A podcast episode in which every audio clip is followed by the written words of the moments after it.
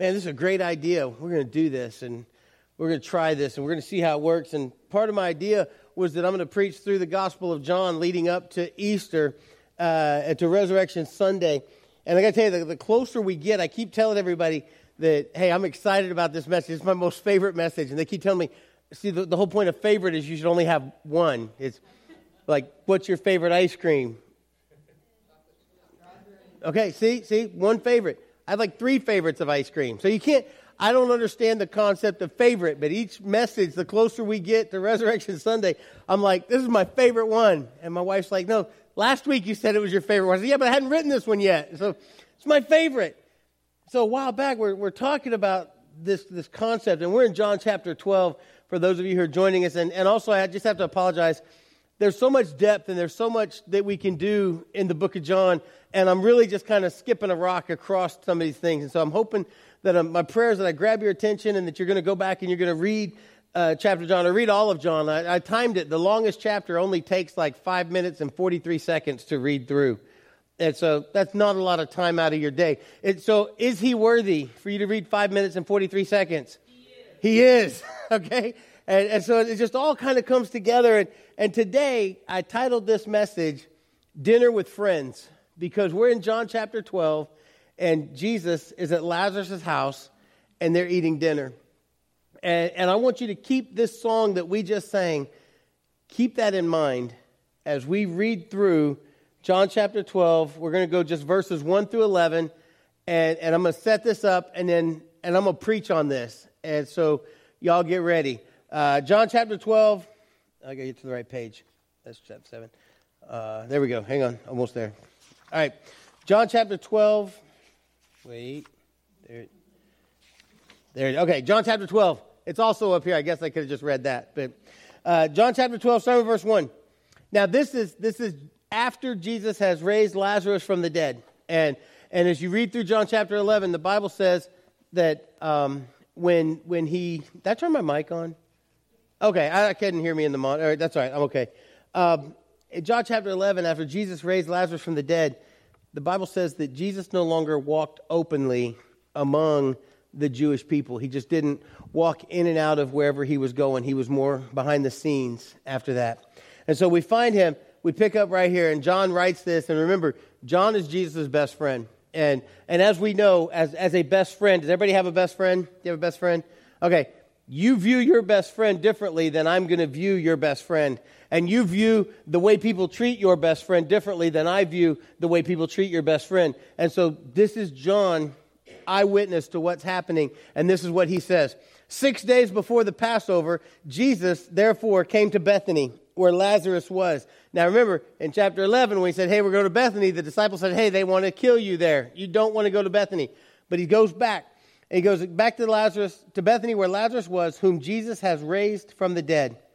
So they gave a dinner for him there. That's Lazarus' family gave a dinner for Jesus. Martha served, and Lazarus was one of those reclining with him at the table. Mary, therefore, took a pound of expensive ointment made from pure nard and anointed the feet of Jesus and wiped his feet with her hair. The house was filled with the fragrance of the perfume. But Judas Iscariot, one of his disciples, he who was about to betray him, said, Why was this ointment not sold for 300 denarii and given to the poor? He said this not because he cared about the poor, but because he was a thief. Ooh, John, salty. And having charge of the money bag, he used to help himself to what was put into it. Again, John sees things. I'm sure Jesus knew these things, but he's saying, hey, this Judas guy, he's shifty. But Jesus said, Leave her alone so that she may keep it for the day of my burial. For the poor you always have with you, but you do not always have me. When the large crowd of the Jews, the people that he was avoiding, learned that Jesus was there, they came not only on account of him, but also to see Lazarus, whom he had raised from the dead. And verse 10 says So the chief priests made plans to put Lazarus to death as well, because on account of him, many of the Jews were going away and believing in Jesus.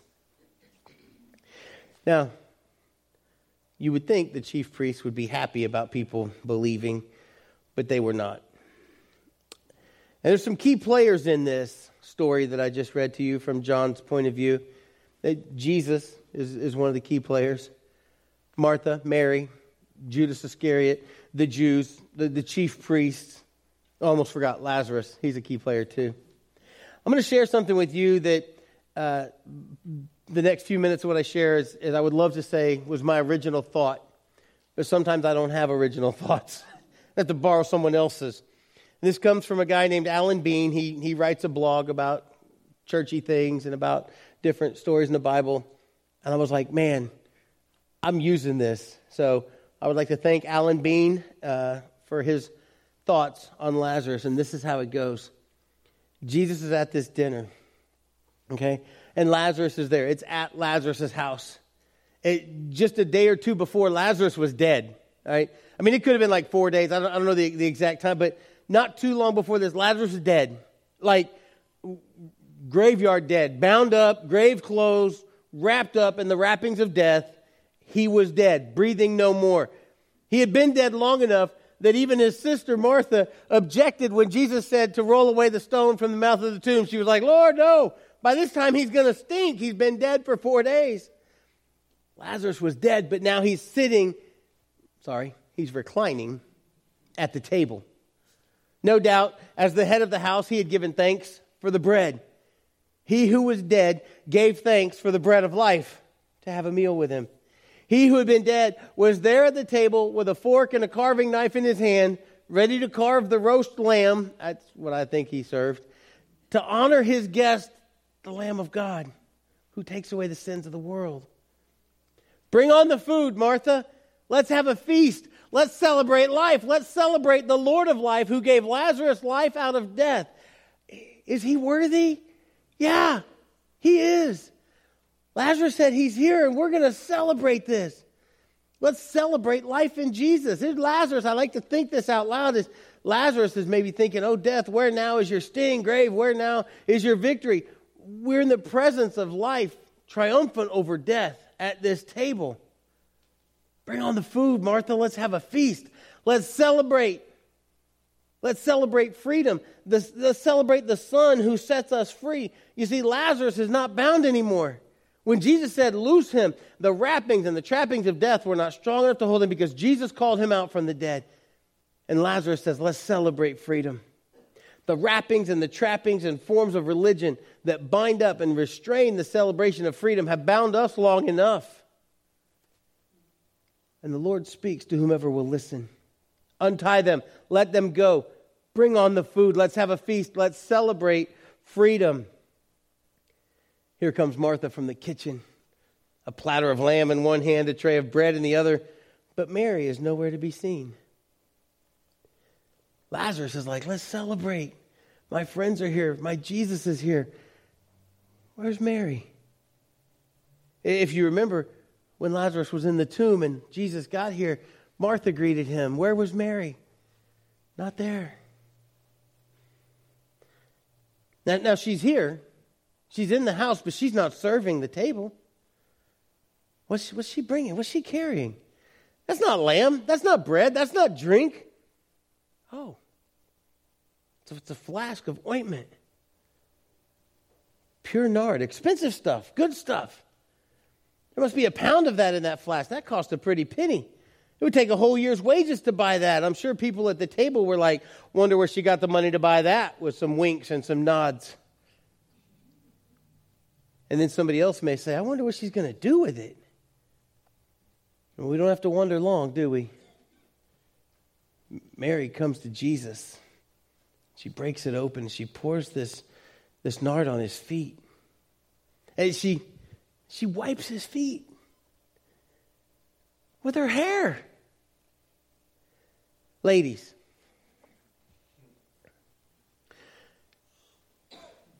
have you ever put nard in your hair? I don't know. It, it's very aromatic. It's very strong. Uh, matter of fact, we, as you noticed, maybe when you came in, there was a different smell to the room. We we kind of did a few things to make our own version of what that is. And I've got short hair. It would be really odd for me to try to wipe that on Jesus' feet, but I'm assuming that Mary had long hair and she's, she's got her hair and she's wiping Jesus, she's washing his feet with this. And the smell of this perfume, this sweet fragrance of this perfume, it just fills the house, which so recently had been haunted by the odor of death. And so Mary anoints Jesus' feet and washes them with her hair, and they all lived happily ever after, right? Now, I see, the problem here is that death hates life. Now, let me say that again. Death hates life. Bondage hates freedom. Lazarus, raised from the dead, Jesus is having dinner with his friends. Mary brings out this nard, this expensive, good stuff perfume, washes Jesus' feet with it. So, what happens next in John's story about his best friend? Judas complains. Yeah. Isn't it funny how that happens? There's something really awesome going on in, in your life or in your church or in your, your small group, or there's something going on, and there's that one person. I don't really think that should be happening.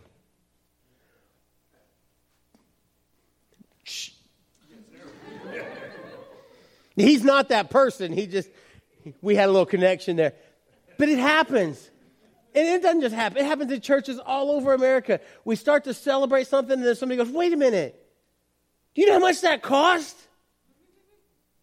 That's paint, you're putting it on the walls for crying out loud.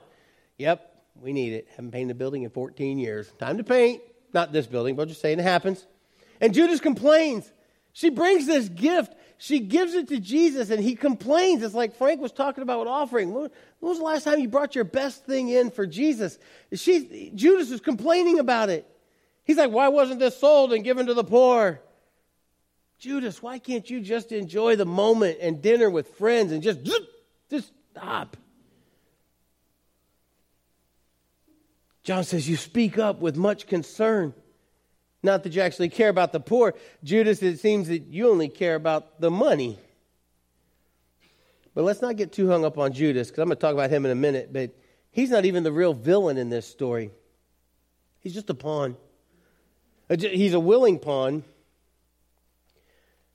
of sinister forces of death and bondage that are lurking just outside this dinner feast with Jesus' friends where they're celebrating life and freedom. You see, the villains in this story, outside of the obvious villain who would be Satan, the, the people villains in this story are those chief priests, those people who control the religion of Israel, just as the early church is getting underway. I, I use that word control on purpose, it's the operative word. They, they're binding things up. They're, they're making sure the expressions of faith are under tight control because we don't want things to get out of hand. One of their first concerns about Jesus as he started preaching and teaching and healing people, if we don't put a stop to this, it's going to get out of hand and everybody's going to believe him. That's what they're saying. And here they are. You know, at Nicodemus, one of those religious controllers, he comes to Jesus. John chapter 3, he says, We know you're a teacher from God. It's not possible for anyone to do these things if they weren't from God. It's funny because later they are calling him, telling him he's from the devil. But th- this time, Judas, or uh, sorry, Nicodemus says, Hey, we know you're from God because nobody could do what you're doing unless they were from God. And Jesus says to Nicodemus, He said, I'll tell you what's not possible, Nicodemus. It's not possible to see the kingdom of God without being born anew, without being born from above. You have to be born of the Spirit. And those who are born of the Spirit are like the wind. You hear its sound, but you can't control it. You don't know where it's coming from or where it's going. You can't control the Spirit, Nicodemus, and those born of the Spirit are out from under the controls of all the human imposed ways of doing things that y'all high priests are doing. That's what Jesus said to Nicodemus. There are a bunch of controllers right outside of Lazarus' door, and they hear the commotion of Mary washing Jesus' feet, of, of, of, of uh, Judas and voicing his opinion and they're like, oh, things are getting out of control in there. We have to put a stop to it. It's all Lazarus' fault. How dare a dead man live? How dare you? How dare somebody who's all wrapped up in the trappings of death come out and live freely and boldly under God? And then one of them says, I have a great idea. We better kill him. That Lazarus is causing too much trouble. It's not bad enough they want to kill Jesus. Now they start plotting to kill Lazarus. Man. But Lazarus is like, it doesn't matter because he is worthy and he is at my table. And we're going to celebrate this. You know, John doesn't finish the story about Lazarus, he doesn't tell us what happens next. But he knew this that we ought to know without being told we know that the life haters and the freedom haters and the joy haters, they will stop at nothing to squelch life and freedom and joy. But we know something else too. We know that in just a few days, they killed Jesus. He, he's our advocate of life and freedom and joy, but they couldn't win when they killed him. And resurrection, resurrection morning followed Dark Friday as surely as day follows night, but that's a sermon for another day. It's coming up soon. But here's what I want you to think about from this story of Jesus being in Lazarus' house and all these things. Our Jesus is the bringer of good things. He brings good things to the table. And not just dinner with his friends Lazarus and Mary and Martha and whoever else happened to be, not just in that house.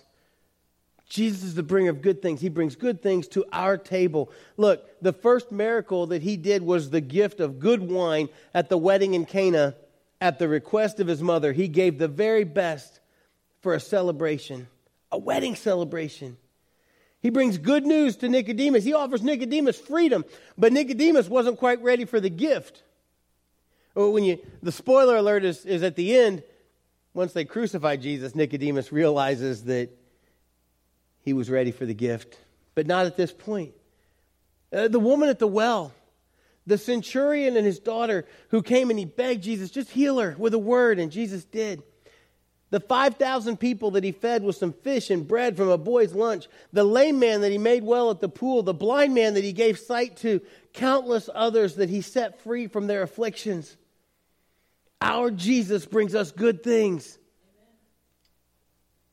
And he brings us good things because God the Father is the giver of the best gifts. He gave us the gift of his Son. Think about this about Jesus born alone in a manger. Oh, I know his mom and his dad were there, but he was, he was born in a stable so that we would not be alone. He was raised by Mary and Joseph with his brothers, with his family. He grew up in Nazareth. Someone in the Bible says, Can any good come from Nazareth? Oh, come and see. Come and see just how much God's good can come from Nazareth. Jesus brought good things to the disciples, to those that would listen. He called the disciples. He said, Come, follow me. I will make you fishers of men. I will change who you are, and you're going to do amazing things for me. He taught them the truth of God's word. And now here he is sitting at Lazarus' house having dinner. And Mary realizes what no one else in the room realizes. She sees it and she knows that Jesus brings something good to the table. She knows what's happening. Something in her says, I have to do this. And so she brings her gift and she pours out her gift. It's an expensive gift. And she pours it out on the giver of the best gifts. And she washes his feet with it. And she washes his feet with her hair. And Judas stands up and says, Seriously? She's wasting that expensive perfume? See, Judas missed the good. Jesus, the giver of good things, who brought life into this house, and Mary comes before him with her gift, and she just says, Thank you. Thank you. When was the last time that you brought your gift and just said thank you? Sometimes we bring our gift and we're like, oh, here comes a plate. Let me, let me throw it down. And we don't think about it. Sometimes it's a last minute thought. Mary put thought into this. And she says, Thank you. And I think also, in some way, this act of Mary washing Jesus' feet with her hair may have been her way of repenting, saying, I'm sorry I doubted you. See, if you remember when Jesus showed up and Lazarus had been passed away. Mary and Martha both said to Jesus, If you had been here, my brother would not have died. But Jesus told Martha, I'm the resurrection and the life. I've got a plan, and we're going to celebrate. And in some way, I think this is Mary's way of, of just repenting. I'm sorry I doubted you. Folks, Jesus brings the best things to the table. We remember that each Sunday here at Huntsville Christian Church when we have communion. But how about every day in your life? Are you going to focus on the good that Jesus brings to your table? Or are you going to allow the world, the people outside, to distract you? How are you going to receive what Jesus is bringing into your life? Will you receive it with gratitude, or will you redirect what Jesus brings with Judas's anger? I know you're thinking Judas doesn't deny Jesus at Lazarus' house. No, not directly, but John shows us a glimpse of Judas's heart here. Because he writes that Judas didn't care about the poor, only the value of the ointment that was poured out on our Lord. You see, John tells us that Judas said this not because he cared about the poor, but because he was a thief and he had charge of the money bag and he used to help himself to whatever was put into it. Understanding this about Judas brings a whole new light to the time where Jesus talks about money and a love for it. I wonder what Judas was thinking when Jesus shared with the disciples that you can't serve two masters. You will love one and despise the other. Jesus told his disciples, You cannot serve both God and money. And Mary is washing God's feet with her hair and this nard, loving him, worshiping him. And Judas stands up in the middle of worship and he says, Hey, you shouldn't do that. You shouldn't waste my, you shouldn't waste that on my, I messed this all up. You shouldn't waste that on my God's feet. And he said, Actually, you shouldn't waste my God, which is the value of that nard, on that man's feet. That's really what Judas was saying. And what about you? What do you have to say about this dinner with friends? Mary anoints Jesus' feet. She uses the expensive stuff, valued at 300 denarii, a year's wages. Here's a question for you. When was the last time you poured out something that generous into your Lord and Savior? You remember, her family just recently had a lesson in who Jesus is when he told Martha, I am the resurrection of the life. And she knew what she was doing. Mary knew what she was doing. She knew who she was doing it to, and she didn't hold anything back because to, to her, he was indeed worth it. Or you could say, like the song before the message, He is worthy. He is worthy, and He is worth it. He is, He is, He is. Brothers and sisters, we know that the sweet perfume of life that Jesus offers us is stronger than the stench of death that the world wants to bring at us. We know that good news and freedom burst all the wrappings and trappings of death. Good news, the good news, trumps all of those wrappings, all those trappings, all those things that the world tries to bind us up with. The good news of Jesus just trounces over all the joy that's trying to kill his church. Listen, we know the ending. Maybe I should say we know the beginning. Because our God sent the best gift, which is his son, to die for our sins. Death couldn't hold him. And he rose from the grave. He beat sin. Him rising from the grave, that's our beginning. Our ending is eternity in heaven. And like Lazarus and Martha and Mary, folks, we have to celebrate. I don't care what you're going through in life. I don't care if you're sad. I don't care if you're broke. I don't care if you've been diagnosed with something. I don't care if you hurt. I don't care if someone passed away that you love. We need to celebrate because our Jesus is worthy of our celebration. And he is still standing there when all the dust settles. Come on, Martha, bring another platter of lamb. Let's have a feast. Let's celebrate freedom. Come on, Mary, spread, spread that sweet perfume of life all over this room. Let's celebrate life. I don't know what that looks like for you this morning, but if you've been in darkness and Satan's been keeping you separate from our Lord and Savior, it's time to bring your jar, Mary, and break it open and give Jesus your best gift. It's time to come and respond to God's word. Maybe your best gift is you starting new in baptism for the forgiveness of your sins and to receive the gift of the Holy Spirit. Maybe you're like Mary. Maybe you just need to say to Jesus, I'm sorry. I love you. I will worship you. I will celebrate you in the way that I live my life because you are worthy. Maybe you just need to pray about something, about what it looks like to live your life for the giver of good gifts. The elders are here, and they'd love to pray with you.